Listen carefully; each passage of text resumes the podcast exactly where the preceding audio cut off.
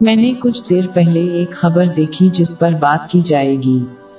اس نے ایک کامیاب غیر مسلم تاجر کے بارے میں اطلاع دی۔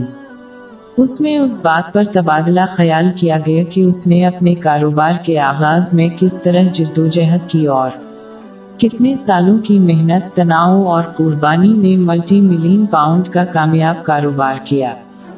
یہ باب گیارہ آئیت ایک سو پندرہ سے منسلک ہے۔ کہ خدا نیکوکاروں کا اجر ضائع نہیں کرتا۔ یہ آیت امید فراہم کرتی ہے کہ جب تک کوئی حلال اور فائدہ مند کام کرنے کی کوشش کرے گا، اس کی کوششیں رائگا نہیں جائیں گی۔ اگر اللہ ان لوگوں کی کوششوں کو ضائع نہیں کرتا جو اس پر ایمان بھی نہیں رکھتے، تو وہ ان مسلمانوں کی حمایت کیوں نہیں کرے گا جو اس کی وحدانیت اور ربوبیت پر یقین رکھتے ہیں؟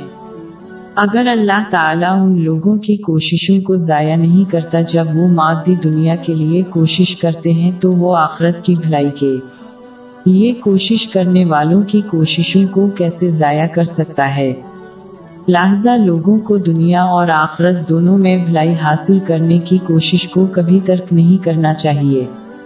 کچھ مسلمانوں نے کچھ مشکلات کا سامنا کرنے کے بعد حلال آمدنی حاصل کرنے کی جدوجہد ترک کر دی ہے۔ اس کے بجائے وہ سماجی فوائد حاصل کرنے اور معاشرے پر بوجھ بننے کا انتخاب کرتے ہیں۔ جو لوگ وظائف حاصل کرنے کے حقدار ہیں وہ اس سے استفادہ کرتے رہیں کیونکہ یہ ان کا حق ہے۔ لیکن جو اپنے لیے کمانے کی استطاعت رکھتے ہیں انہیں ایسا کرنا چاہیے۔ یہ آیت مسلمانوں کو دوسروں کے ساتھ بھلائی کرنے کی ترغیب بھی دیتی ہے، چاہے وہ ان کی کوششوں کی قدر نہ کریں۔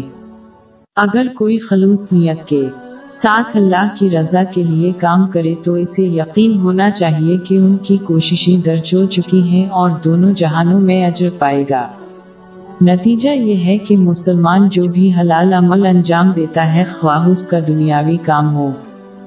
جیسا کہ کاروبار کا موقع یا وہ کوئی دینی کام انجام دیتے ہیں، انہیں یہ جانتے ہوئے کہ اللہ تعالی جلد یا بدیر ان کی مدد کرے گا اور انہیں کامیابی عطا کرے گا۔